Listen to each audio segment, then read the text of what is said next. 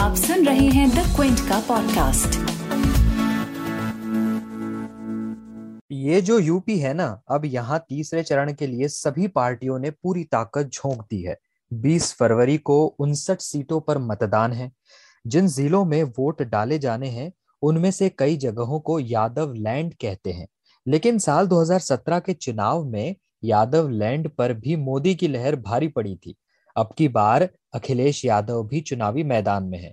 चाचा शिवपाल जसवंत नगर से लड़ रहे हैं। ऐसे में मुकाबला दिलचस्प होता दिख रहा है। तो चलिए, फिर समझते हैं कि यह चुनावी समीकरण क्या बन रहे हैं। Lights action politics UP elections में क्या बड़ा हो रहा है? जो हो रहा है, उसका मतलब क्या है? यूपी को जानने वाले एक्सपर्ट्स को सुनिए प्रतीक वाघमारे के साथ। क्विंट हिंदी की इस नई पॉडकास्ट सीरीज़ में, ये जो यूपी है ना?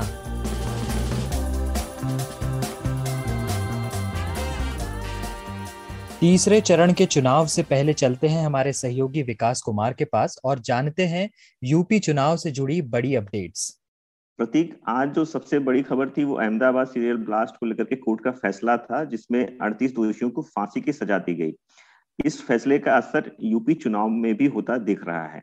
कानपुर में योगी आदित्यनाथ ने एक रैली की और उसमें उन्होंने इस केस से जुड़े एक दोषी को उसके परिवार को कह ले उसका संबंध सपा से बताया। उन्होंने कहा कि जो इस ब्लास्ट में दोषी है, उसमें एक आजमगढ़ का दोषी है और उस दोषी के पिता और उनका परिवार सपा से जुड़ा हुआ है। तो ज़ाहिर सी बात है कि एक इसका असर यूपी चुनाव में दिख सकता है।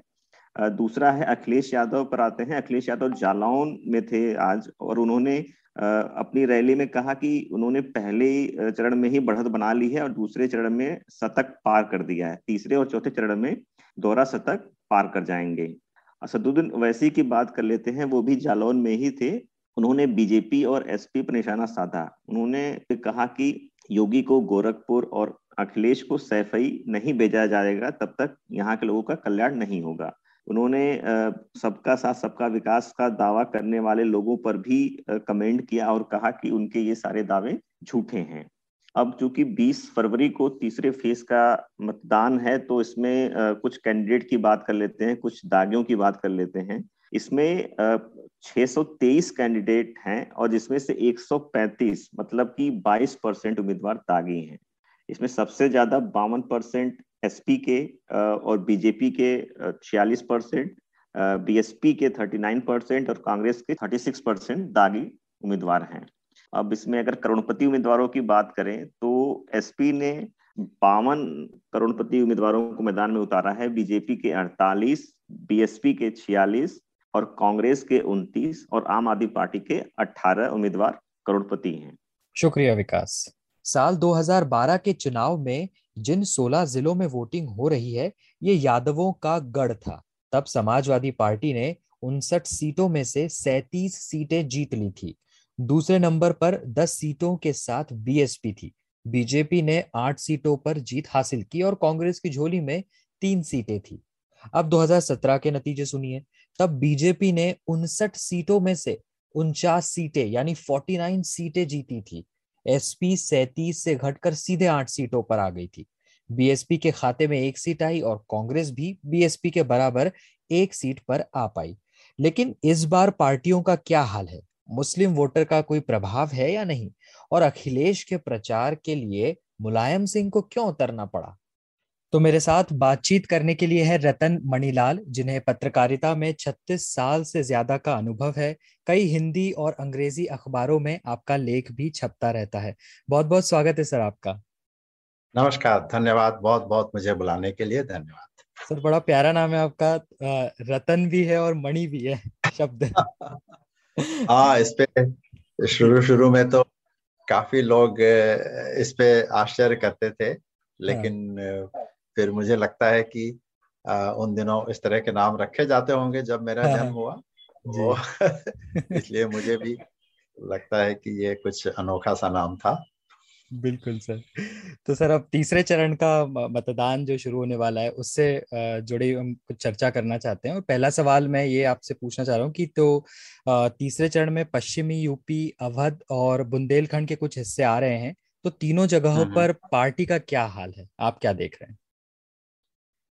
देखिए ये इस चरण में ब्रज का हाथरस और कासगंज इलाका हम्म। और मध्य उत्तर प्रदेश का पूरा वो इलाका जो समझ लीजिए कि कन्नौज मैनपुरी इटावा फिरोजाबाद और उसके बाद बुंदेलखंड का झांसी ललितपुर हम्म। महोबा वगैरह इतने ज़िले हैं सोलह ज़िले हैं और ये सोलह ज़िले ऐसे हैं जो किसी न किसी समय पिछले चुनावों में किसी न किसी एक पार्टी के स्ट्रॉन्ग होल्ड्स रहे हैं हम्म। इसमें जो मध्य उत्तर प्रदेश का इलाका है वे लंबे समय तक वो यादव वर्ग की डोमिनेंस की वजह से वो समाजवादी पार्टी के वर्चस्व का इलाका था जहाँ से समाजवादी पार्टी के संस्थापक मुलायम सिंह यादव के परिवार के हम्म। जितने भी सदस्य वहाँ से चुनाव लड़े हैं वे हमेशा जीते हैं। और लेकिन ये सिलसिला 2012 तक ही रहा और 2014 हम्म। के बाद से इस इलाके पर समाजवादी पार्टी को उतनी सफलता नहीं मिली जितनी पहले मिलती रही थी बुंदेलखंड का इलाका एक जमाने में बहुजन समाज पार्टी के लिए एक मज़बूत गढ़ की तरह था क्योंकि इस पूरे इलाके में जो मध्य प्रदेश का की सीमा से लगा हुआ इलाका है हम्म।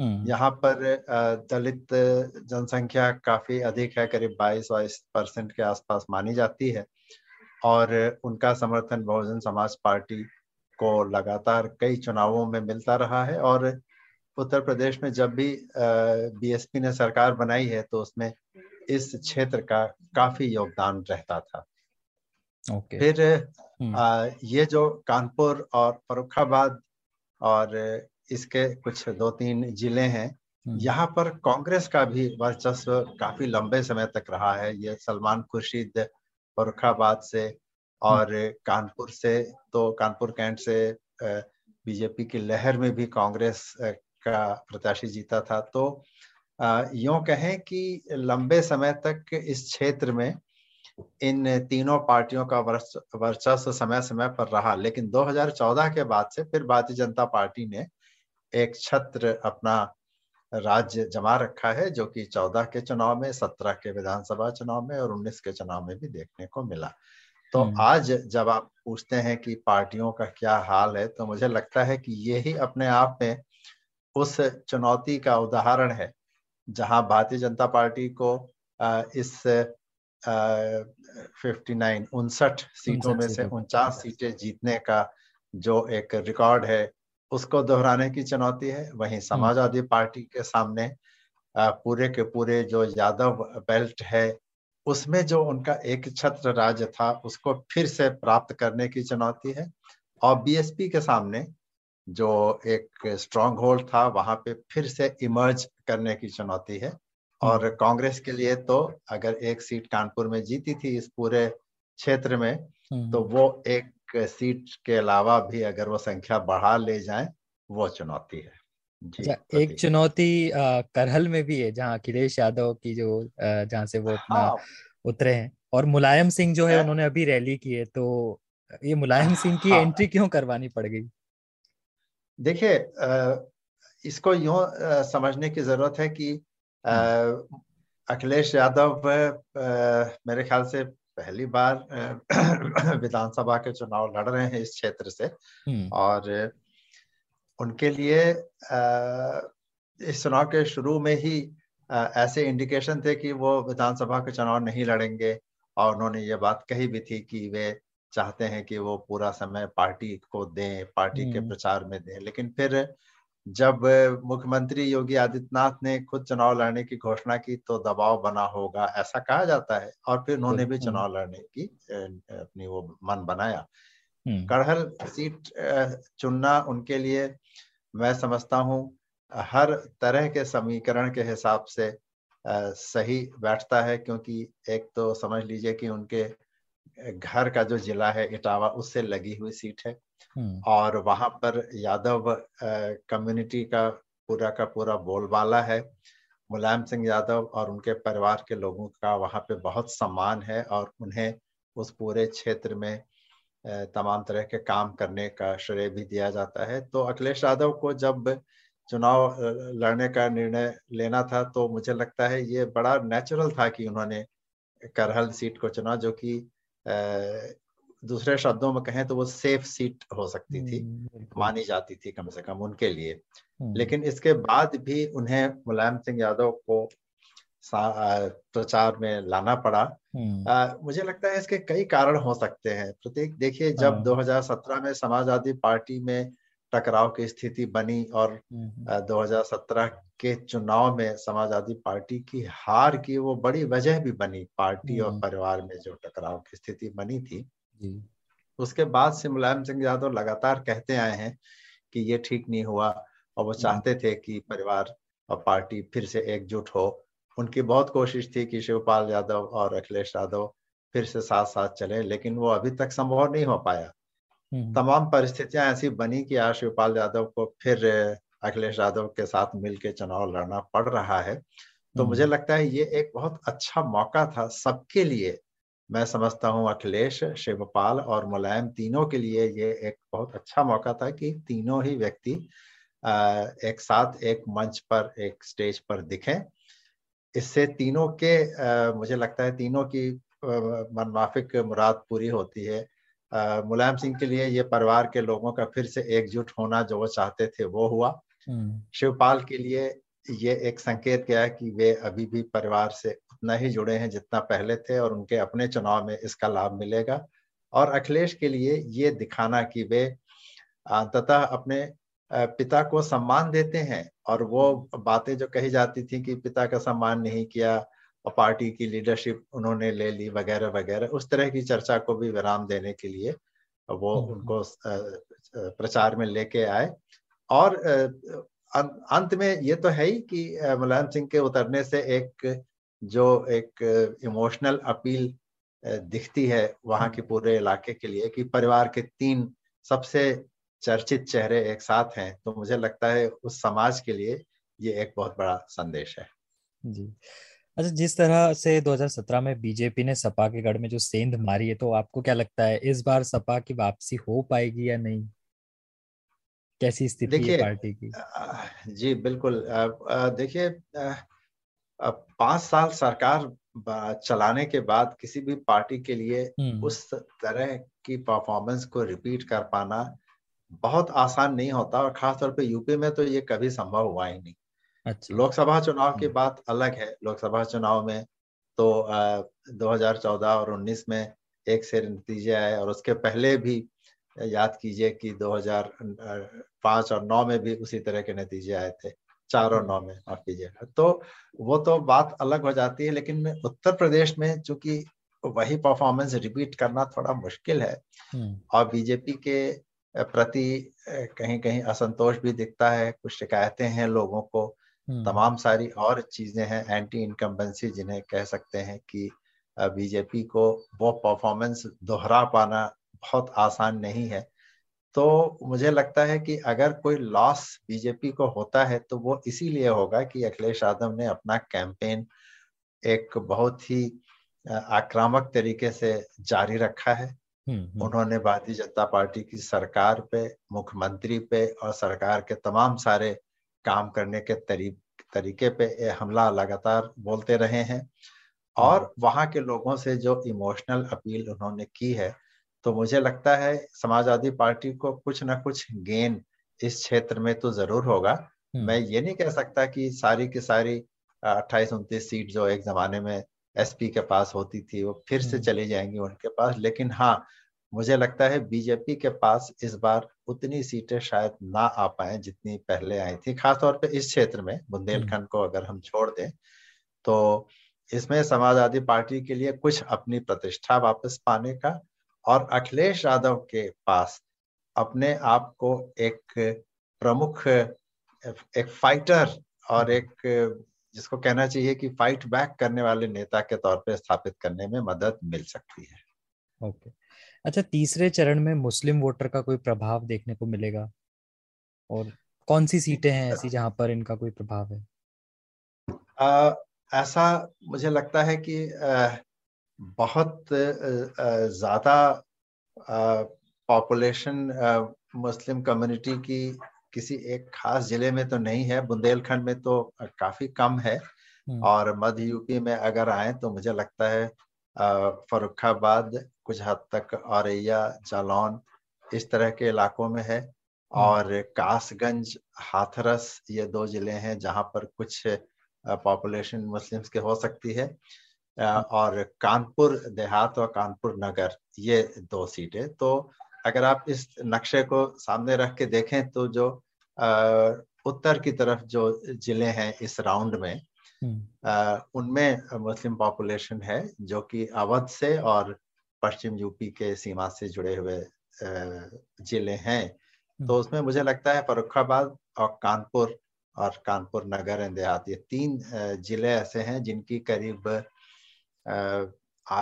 दस या बारह या पंद्रह सीट ऐसी होंगी जिसमें मुस्लिम वोटर एक डिसाइसिव भूमिका निभा सकते हैं लेकिन अन्यत्र तो मुझे लगता है कि ओबीसी कम्युनिटी का इसमें काफ़ी वर्चस्व है इस पूरे हम्म। क्षेत्र में और बुंदेलखंड अगर आप और साउथ की तरफ़ जाएँ तो बुंदेलखंड में दलित और ओबीसी का कॉम्बिनेशन माने रखता है और हम्म। मध्य क्षेत्र में तो यादव और अन्य ओबीसी ये माने रखते हैं मुस्लिम कम्युनिटी का जो प्रभाव है, कम है तीन तीन जिलों तक ही सीमित रहेगा हम्म, हम्म। और जो पिछले दो चरणों में हमने जो पैटर्न देखा तो क्या वो लगता है आपको तीसरे चरण में भी देखने को मिल सकता है? खासकर वोटिंग परसेंटेज को लेकर। वोटिंग परसेंटेज तो आ, मुझे लगता है इस बार भी अच्छी ही होनी चाहिए क्योंकि मौसम भी काफ़ी ठीक हो गया है। उतनी सर्दी हम्म। अब नहीं है जो पहले राउंड में हुआ करती थी। और ये जो पूरा क्षेत्र है मध्य यूपी का यहाँ पर वोटिंग टर्नआउट आमतौर पर अच्छा ही रहता है।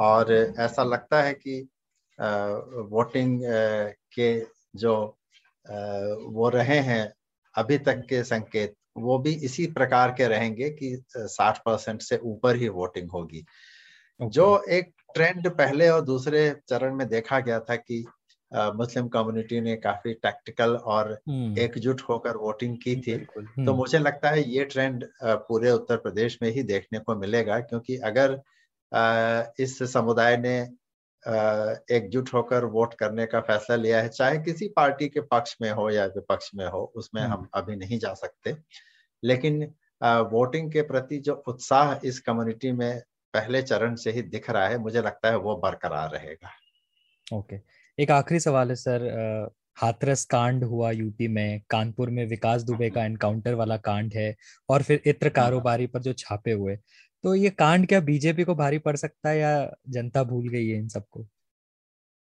देखिए प्रतीक मैंने देखा है पिछले कई चुनावों में कि हम्म। इस तरह के कांड जब किसी भी पार्टी की सरकार रही हो हम्म।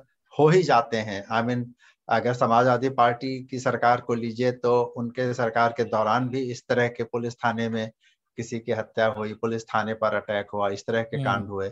बासपा की सरकार के दौरान भी तमाम तरह के कांड हुए हम्म। और राह चलते सीएमओ की हत्या हो गई कहीं कुछ हो गया कहीं थाने में कुछ हो गया तो इस तरह के कांड होते रहते हैं और इनकी वजह से पार्टी को नुकसान होता है ये बात तो है लेकिन वो पर्टिकुलर पार्टी उस चुनाव में इन कांडों की वजह से हारी ये स्थापित कर पाना आसान नहीं है क्योंकि देखिए हम्म। मैंने ये देखा है कि उत्तर प्रदेश में यहाँ के लोग जब भी वोट देके कम से कम 2012 के पहले तो देखे कोई स्थायी सरकार बनती ही नहीं थी।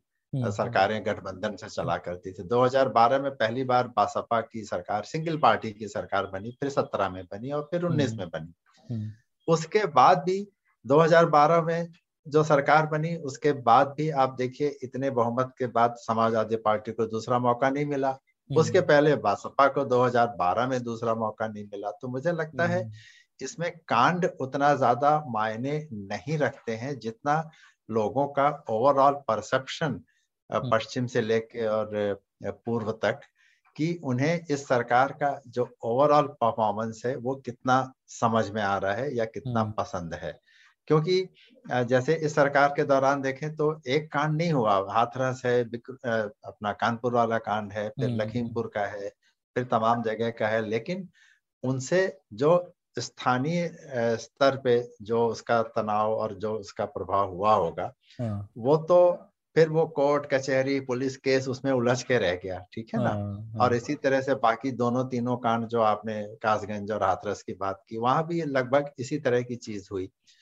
तो मुझे लगता है इन सब चीज़ों से स्थानीय लेवल पे फ़र्क पड़ता है। उस पर्टिकुलर सीट पर फ़र्क पड़ सकता है लेकिन ऐसे विषय आमतौर पर प्रदेश व्यापी प्रभाव नहीं डालते हैं। बिल्कुल तो ओवरऑल जो भी जनता का परसेप्शन है वो तो 10 मार्च को पता चले गई।